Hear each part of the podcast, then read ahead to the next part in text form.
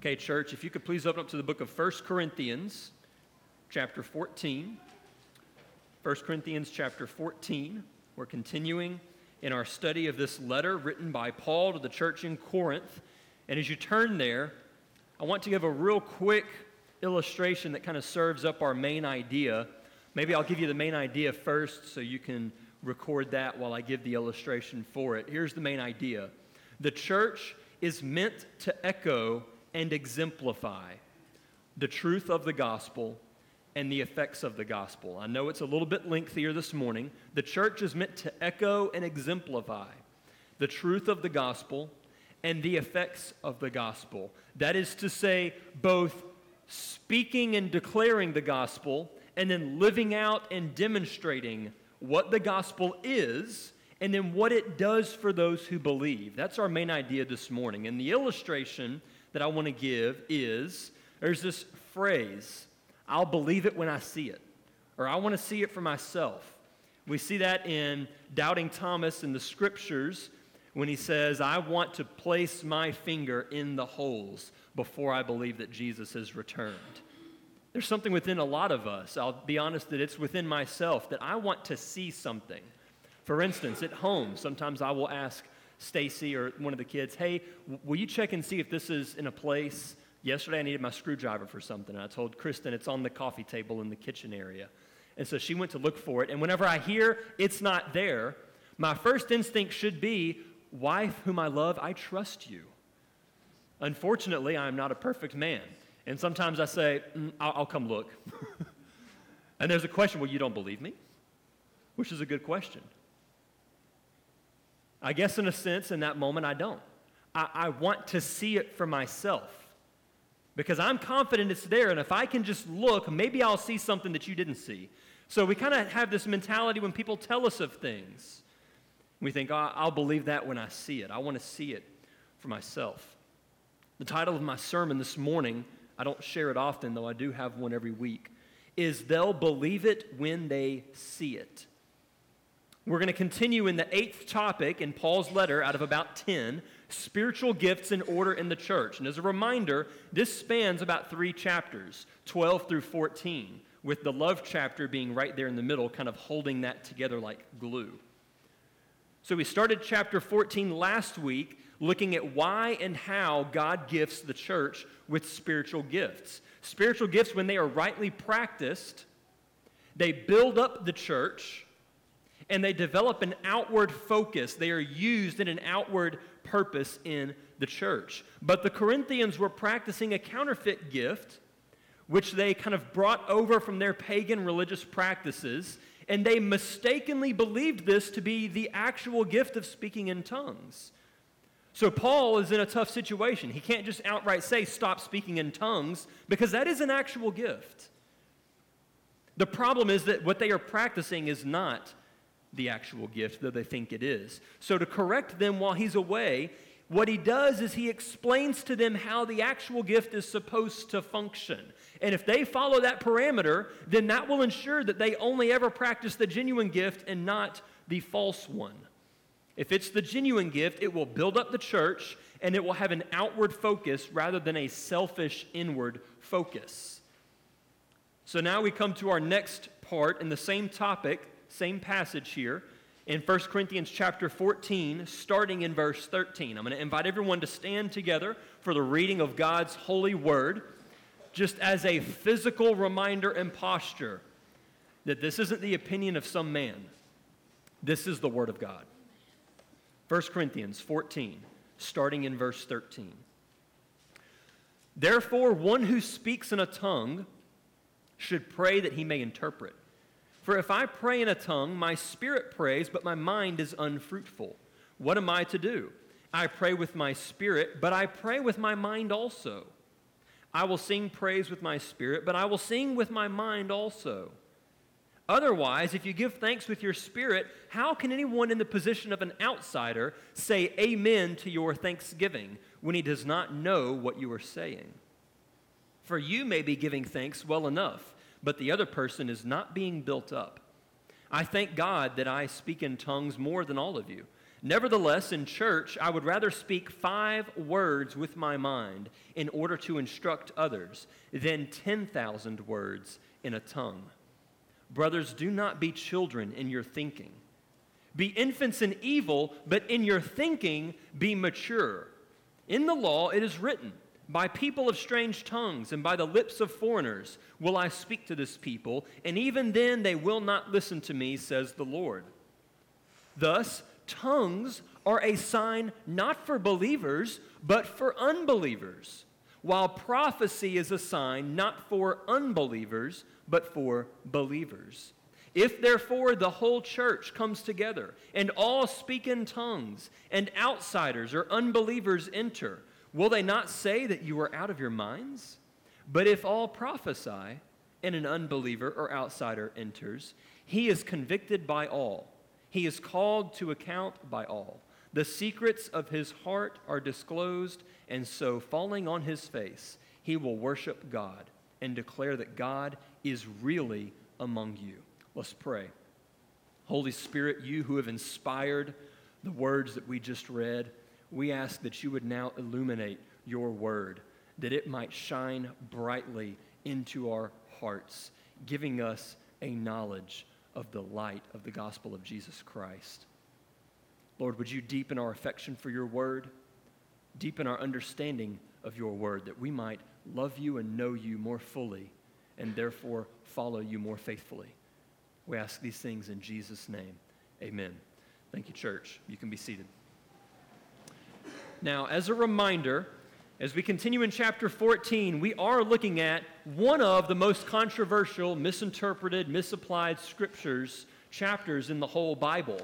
And it revolves around this practice called speaking in tongues that's practiced by many professing Christians today. However, what we see in chapter 14 is that what many people call speaking in tongues is not actually the biblical gift of speaking in tongues that the scriptures talk about and exemplify. Well, this is the same issue that Paul is dealing with in Corinth. He hears of this false practice, and it claims to be the real practice. And so he has to handle it sensitively. And what he does is he sets up these guardrails Kind of like when you're going bowling and there's the guardrails for the kids to keep the ball from going too far one way or the other. It will protect the ball and keep it where it needs to be. So Paul puts up these guardrails to keep the Corinthians within a biblical boundary of practice. In the pagan practice of tongues, the speaker would enter into this trance like state where the mind was bypassed and this speaker the speaker's spirit would allegedly be communing with these divine spirits. So, Paul, here in our passage today, suggests another guardrail. We see it here in verse 14 it's the mind. If I pray in a tongue, my spirit prays, but my mind is unfruitful. So, what am I to do? I will pray with my spirit, but I will pray with my mind. I will sing praise with my spirit, but I will sing praise, but I will sing with my mind also, in verse 15 there. So, in this pagan practice, the mind is bypassed, and the speaker has no idea what he is saying, and no one else does either. And the Corinthians were beginning to practice this in the church.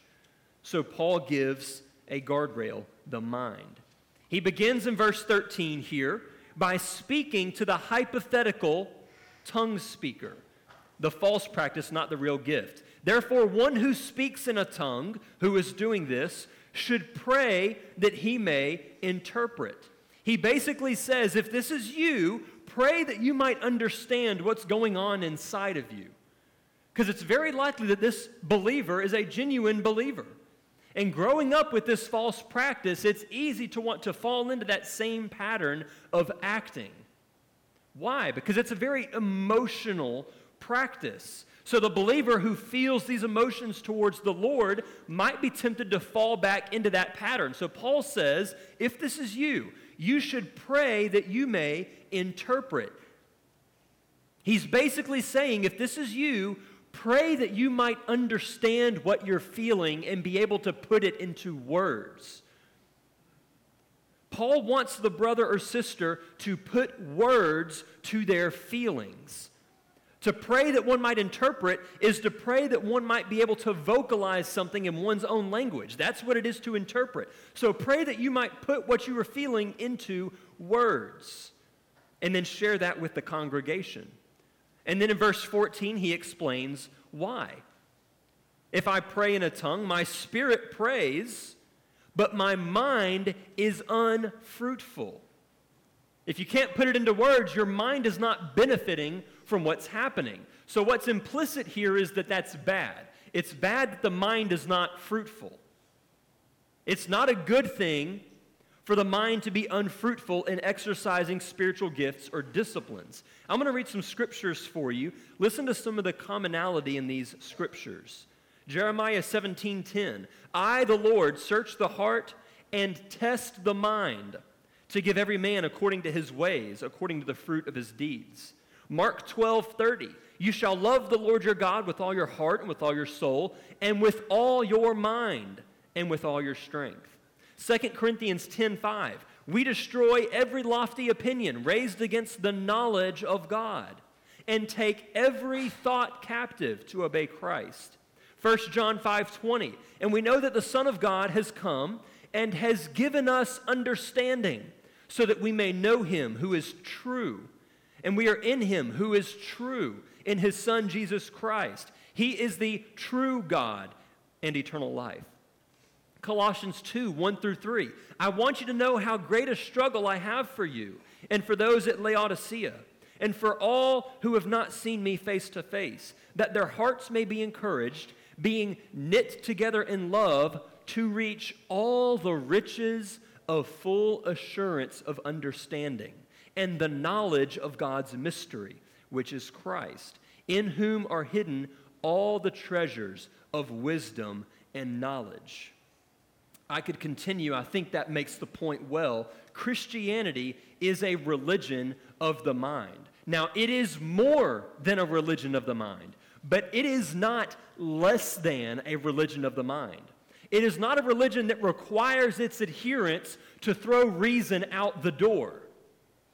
It is not a religion that says, have a blind faith in things that make absolutely no sense.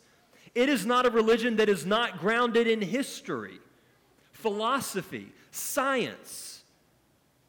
Christianity is a religion of the mind. So then, what is this brother who feels this urge to do? Look at verse 15. What am I to do? I will pray with my spirit, but I will pray with my mind also. I will sing praise with my spirit, but I will sing with my mind also. The solution is not stop feeling that way, ignore it. The solution is use your mind to express your strong feelings in prayer and in song. Pray with your mind, sing with your mind. If you don't, look at verse 16 here. Otherwise, if you give thanks with your spirit, how can anyone in the position of an outsider say amen to your thanksgiving? when he does not know what you are saying. The word outsider here is the Greek word that translates to someone who has no knowledge. It can also translate to someone who is ungifted. They're an outsider. They don't have this gift. You're exercising it. I don't know what you're saying. So if you don't sing and pray with your mind, use your mind, others in the church can't join in with you. Continue reading in verse 17.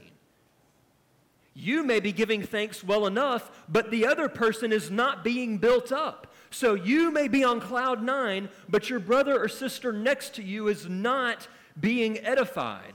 And that is the whole point of our gathering together and exercising spiritual gifts to begin with. It's that there might be mutual benefit among us as we exercise God's gifts that He's given to us. So this morning, we see two things already in God's Word. Here's the first the Christian faith is both emotional and rational. It is something that stirs the affections and the mind. It is something that we feel and something that we contemplate and think about and choose to believe. Four different times in chapter 14, Paul refers to the Corinthians as brothers. Even though they're engaging in a false practice, that doesn't mean that they're not believers, that they don't love the Lord Jesus Christ. They're simply not mature in their thinking in one or more areas. In the case of tongues, they're allowing their feelings or their experience to trump reason and truth. God does not want us to check our brains out at the door. Paul doesn't want them to do away with feelings or reason. He wants them to have both together. Many charismatics sacrifice reason for the sake of emotionalism. Now, to be fair, many evangelicals do the same. We are not exempt from this. There are some who genuinely love the Lord and they are passionate, but their understanding or their theology is weaker or undeveloped. Maybe you can't remember when you were there in your life, but I can remember when I was there in mine. And I still find that I'm growing in my understanding of the Lord. But I look back, especially at my early years as a believer, and I loved the Lord deeply. I was passionate. But that was not met equally by my desire for a knowledge of the truth. And it was reflected in the songs that I chose to sing, in the way that I treated my, my study of the scriptures. There are many who genuinely love the Lord Jesus passionately, but their understanding needs development.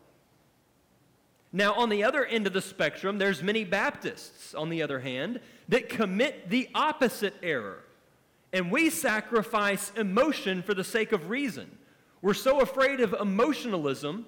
We see it in some of our charismatic churches, and we're so afraid of that that we just take the pendulum and just throw it to the complete opposite end of the spectrum. We abandon it completely. The danger here is that once we abandon the heart, our worship is in vain. You can be saying all the right things, you can even believe those things, and your worship be in vain. Listen to Matthew chapter 15, verses 8 through 9. Jesus is quoting the book of Isaiah to the Pharisees to show them how they're making the same mistake. He says, This people honors me with their lips, but their heart is far from me. In vain do they worship me, teaching as doctrines the commandments of men. The truth of God, when it is rightly grasped, stirs our affections for God. While affections for God, when they are rightly cultivated, crave to know the truth of God. If you love God deeply, you will want to know more about God. You will want to know Him more accurately. And as you grow to know the Lord more accurately, it will stir your affections. If one of the other of those is out of the picture, something is wrong. Your knowledge of God, there are so many people that I've met that dive into this theology and studying and they get so smart and they know so much, but what goes out the door almost, it seems, is a love for God. That shouldn't happen. The more you know God, the more you know about yourself, the bigger the gulf you realize there is between God's holiness and your state before Him. And the only logical conclusion for that awareness is deeper affection for God. How could such a high God love me so much? It's, it's unthinkable. I want to know more about that. And that stirs our affections for God. So that's the first observation. The Christian faith is both emotional and rational, feeling affections for God and seeking the truth of God. Here's the second observation a healthy church body acts for the good of one another rather than for the benefit of self. A healthy church body acts for the good of one another rather than for the benefit of self. And I want you to see this for yourself in verses 16 and 17 again. He says, Otherwise, if you give thanks with your spirit, how can anyone in the position of an outsider say amen to your thanksgiving when he does not know what you are saying? This outsider is not an unbeliever here. Later, Paul uses the word outsider coupled with someone who is not a believer. So, this is a believer who does not have this gift. They are an outsider to the speaker. How can this believer be built up? They can't. You may be giving thanks well enough in verse 17, but the other person is not being built up. Paul's rhetorical question here is crucial to understanding his main point. How can anyone say amen to your thanksgiving when he doesn't know what you are saying? The answer is he can't. He can't know that. And here's the point he's implying that that is bad when an outsider cannot say amen to what you were saying. In the church, that's the whole point of coming together, is that there might be mutual upbuilding. That's why he reiterates in verse 17 you may be giving thanks. He's almost implying, but that's not good enough. It's not good enough that you came in and you had a spiritual high. Wonderful. What about the dude next to you? What about the young lady next to you? Did you come to church just for yourself? Because you're falling short, is what he's implying here. Church is not about me, and it's not about you. It isn't about self. We have this idea that I come to church so that I can have my gas tank filled up, so that I can go out and it's I, I, I, me, me, me. Paul does not have an understanding of the church regarding I. It's about we, us, one another. It isn't about receiving or getting something, it's about giving and providing and serving. Now, will these things happen? Will you receive something at church? Absolutely. Hopefully, yes. Will you get something? Yes. But that's not why we gather. We gather, number one, out of obedience to our Lord. A follower of Jesus wants to be obedient. In Hebrews 10 25, do not forsake the gathering together, as is the habit of some. So we first gather out of obedience, but second, we gather to build one another up. Ephesians chapter 4, verses 15 through 16. As the body works together, each part comes together, and the church builds itself up in love, is what Paul says in Ephesians 4, 15 through 16. The hope is that we might collectively be remade into the image of Christ, bringing him honor and glory in our gathering. Now, the Holy Spirit is the one who ultimately does this work, but he does it through individual Christians who come together and serve one another, not for the benefit of self or to satisfy self, but to build up and edify the church as a whole. This is where the Corinthians were going astray. They had their own desires, and they were competing for attention in the church, and they were wanting to surround themselves with others who, I, I like this, and well, I like that. And they were turning against one another and hindering one another rather than building one another up. Their desire was for their own satisfaction, and it led them to practice things that weren't biblical. It had a consequence.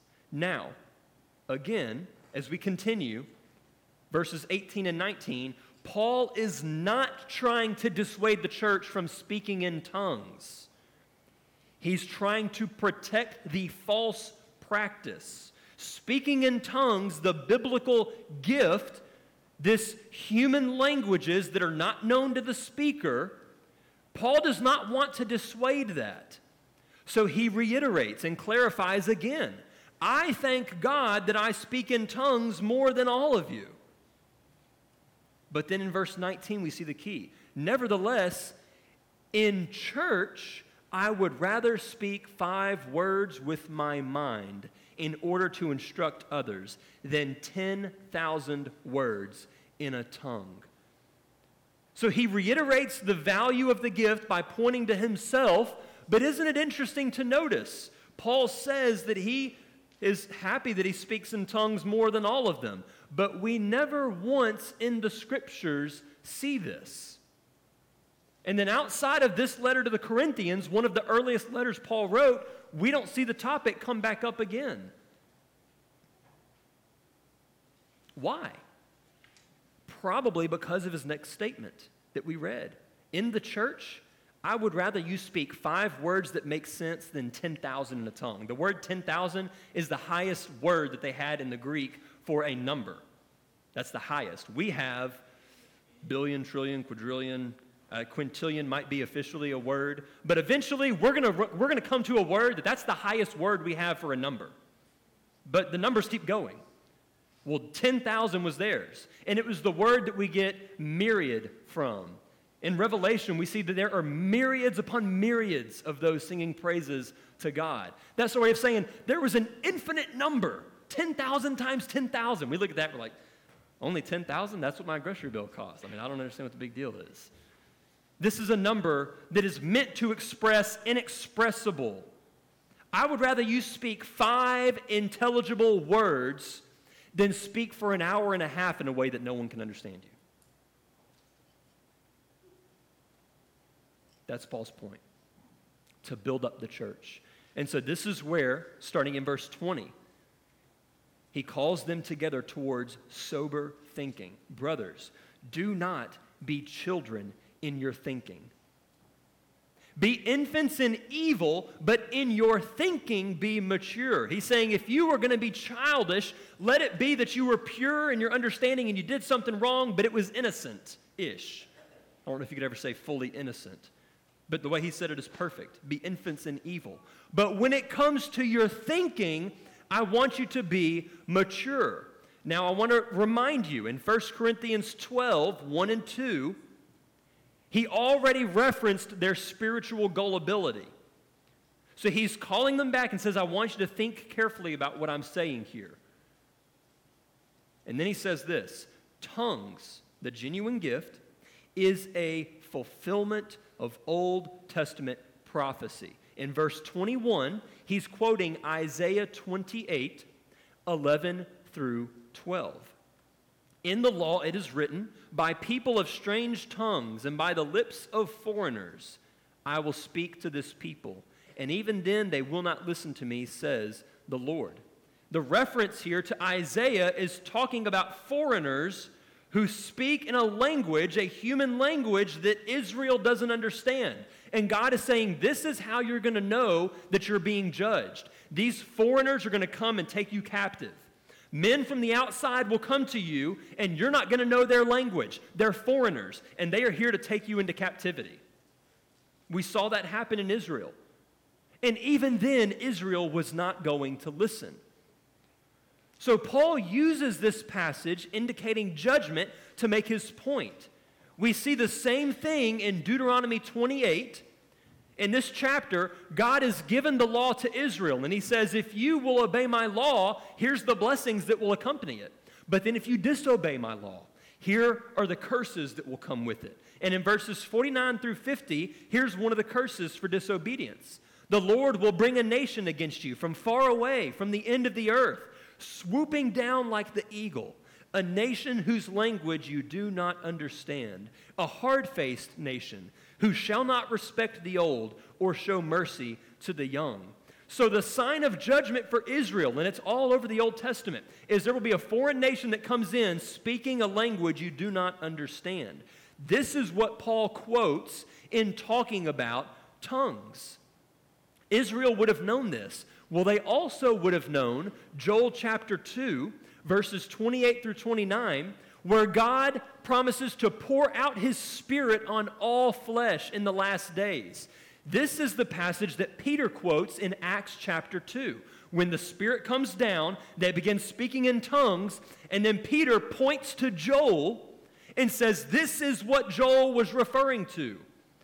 Pentecost was a sign of judgment announcing that judgment is coming. The last days are coming. And for those who were not found in Christ, there will be judgment. That was the purpose. It was intended to call Israel, unbelieving Israel, back to the Lord. Now, why does all this matter?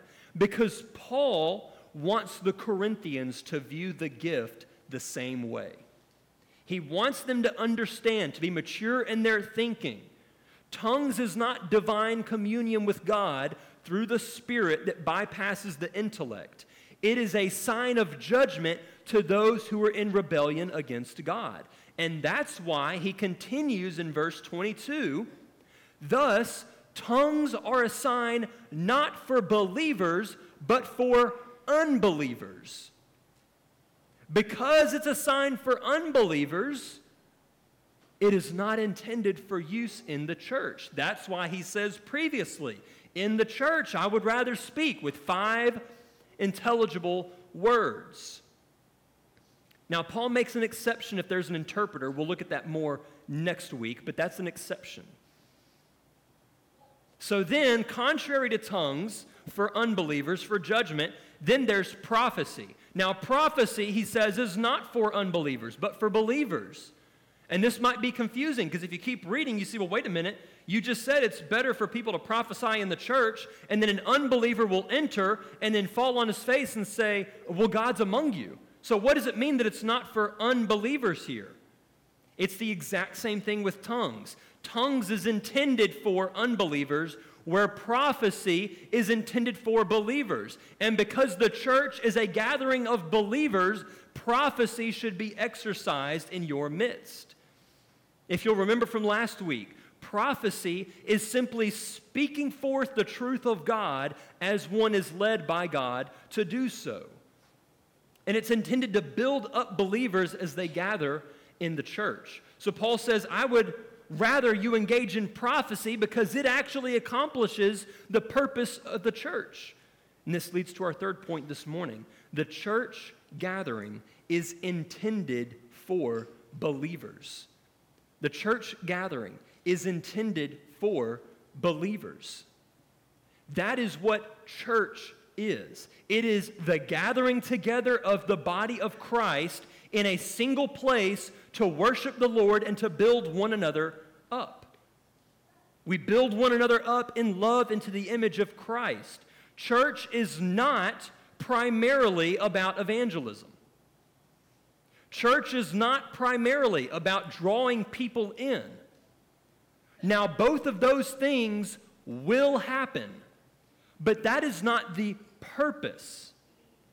Church is where believers gather to hear from the Lord and then be changed. And in the process of that happening, as non believers are in their midst, they are seeing the power of God. And like Paul reiterates, they, the secrets of their hearts are disclosed and they fall on their face and they worship God. So, this does not mean that there won't be unbelievers, nor does it mean that we shouldn't try to get unbelievers into our gathering. If you look at verse 23 here, what's implicit here is that unbelievers are going to enter, even in Paul's time. If the whole church comes together and then unbelievers enter. So, it's understood that that's going to happen. That's a good thing. The church is open. Anybody can come in and hear and see. We have nothing to hide or to be ashamed of. They can come and see what God is doing in the midst of his people. Therefore, prophecy is what should be taking place, proclaiming the truth of God for the people of God, because that is what's going to build up the church. And then when unbelievers enter, what happens? If the church is doing what the church is supposed to do, building one another up through spiritual gifts, the unbeliever will see God working in the midst of the church. One of the reasons that people don't see God working in the church is because we've stopped being the church when we gather as the church. Think about it. In our attempt to try to reach people we water down what the church is to make it appealing. Then, when they come in, they're not able to see the church in action because we've changed it trying to reach them. We've shot ourselves in the foot. We've gotten away from what the Lord has called us to do. The church has lost its wonder in the world. I think with good motivation, I had, I had good intentions, but good intentions aren't enough. The church is not designed around unbelievers. But unbelievers can come in and hear from the Lord and come to faith in Christ when the church emphasizes rational ministry to one another through prophecy, through the preaching of God's word, through selfless service and building one another up. Do you know what all this is? It's a picture of the gospel. God desires for the church to be a picture of the gospel for the world. God speaks to our hearts through his word we are led to believe his word that Jesus is the Son of God. He took upon himself the sins of the world. He hung on a cross in the place of sinners so that all who turn to him in repentance and faith might be forgiven of their sin and saved from the power of sin.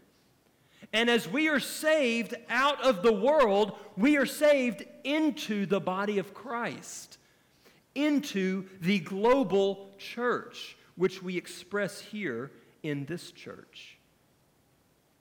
And when we are saved into the church, our lives are no longer about us. We have died, and it is no longer I who live, but Christ who lives in me. This is a picture of the gospel that we are called to live out in the church. It is not about me.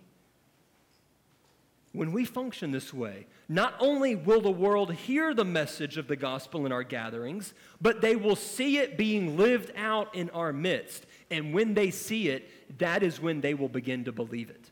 Why don't they believe it? Because they do not see it now. They don't see it. They don't see a church self sacrificially coming together to serve. They see a church that attacks one another and can't wait to just get out and tell everybody how much they're frustrated with their church. It's no wonder the world looks at us and says, I don't see what the big deal is. Where's the power of God that you talk about? That's because the church has stopped being the church. Now, this is a broad brushstroke, but it is vital for us to wrestle with and grapple with.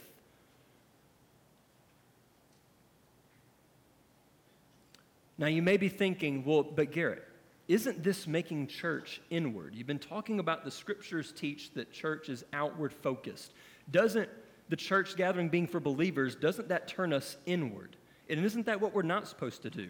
Actually, no. This is not inwardness because each individual is not acting inwardly but outwardly. It's one anotherness. So, yes, the emphasis is on the good of the church, but that's still an outward focus because each individual in the church is looking outside of self upon one another. And this one anotherness invites outsiders to come in and to behold and to become part of the one anotherness through faith in Christ. Paul's point is that the world, when it comes into the church, should visibly see how God is working in the midst of that church. And then at the end of verse 25, we see this, this result. He will fall on his face and worship God and declare, God is really among you. That's right. That does not happen when people walk into the church and hear chaos or see disorder. Hearing in the Corinthians church's case, strange tongues and sounds everywhere without explanation. That doesn't serve the purpose. We may not have strange tongues and sounds here, but we have other things that the world comes in and looks at and says, I don't get it. That doesn't make sense, and not in a good way. in the first instance, that will lead them to say, well, this is crazy. We're out of here. This doesn't make sense. Well, this isn't going to happen when we try to attract them either. That will lead them astray to say, well, the church is just like the world. You talk like the world, you act like the world. I don't see what the big deal is. I might as well get a country club membership. If the church will focus on building up one another, when unbelievers enter, they will see God working in his power through the church. So, no, the church isn't inwardly asking, What's in it for me? The church points one another to Christ, letting him do a work that only he can do in changing our hearts. When we hear God's word, he changes our hearts and makes us into the image of Christ through one another. And when an unbeliever enters, the unbeliever is exposed to God's word that he or she might turn to Christ and be saved. I want to end with a quote here from a book by Thom Rainer. He's the CEO, was the CEO of Lifeway for over a decade. He isn't anymore. Now he's the CEO of a ministry called Church Answers, I think. He's written numerous books, most of them revolving around the church. And I think that maybe y'all studied a book by him. I am a church member some time ago, maybe when Rick was here, possibly. So, same guy wrote that book. He wrote a book called Autopsy of a Deceased Church. So, he specialized in church revitalization, churches that were dying that would pay him to come in and try to diagnose why is our church dying when it used to thrive. And he has a number of churches that he noticed that they died. And he goes back and looks at them and says, What commonalities can we see in these churches to try to figure out what, is, what causes this? So, in many years of doing that, he compared them. He compiled it into a book. It's a short read, it's really good. Uh, if you want uh, an example, you come to my office, I'll show you what it looks like. We can get some for you. But in chapter 7, he talks about the preference driven church. And in this chapter, he points to 1 Corinthians 12, which we've been looking at, and he says this A church, by definition, is a body of believers who function for the greater good of the congregation. In essence, when church members increasingly demand their own preferences, the church is steadily not becoming the church. It's therefore neither surprising nor unexpected at least from an observer's point of view, when the church closes its doors. The church really died before then because its members refused to be the church. So here's my call for us this morning, church. May we be the church of the Lord Jesus Christ. May we worship God affectionately and according to his word, the truth. May we cast our gaze outward and commit to one another, to build one another up with the truth of the gospel, to serve one another, to consider one another, so that we might look more like Christ who does this for us. So that unbelievers will enter and not think, well, this is a cool place. But they might enter in and see God working and say, I'm missing something that they might open their hearts and hear the word of the gospel and recognize their need for forgiveness and be saved. This is what God has called us to. Let's pray. Lord God, we thank you, even though your word sometimes is hard. We thank you that you love us enough to speak the truth to us as you did to the Corinthian church as they were fighting and struggling, dealing with inward desires. And you spoke powerfully to them to steer the ship, so to speak, Lord, of their church. We pray that you would continue that same work in our midst. Those things within us, Lord, that are tempting us to draw our attention away from one another and away from you and to place it upon self. Would you break down these altars for these idols? Would you bring conviction, Lord, to us, your people, so that we might change, looking more like you, being a testimony to the gospel as it works in our midst, transforming us into the image of Christ. Lord, we thank you that you have brought those into our midst this morning that are not believers. We thank you that you have spoken your word just as much to them as you have to us. Lord, would you so open their hearts that they might see their need for the Savior?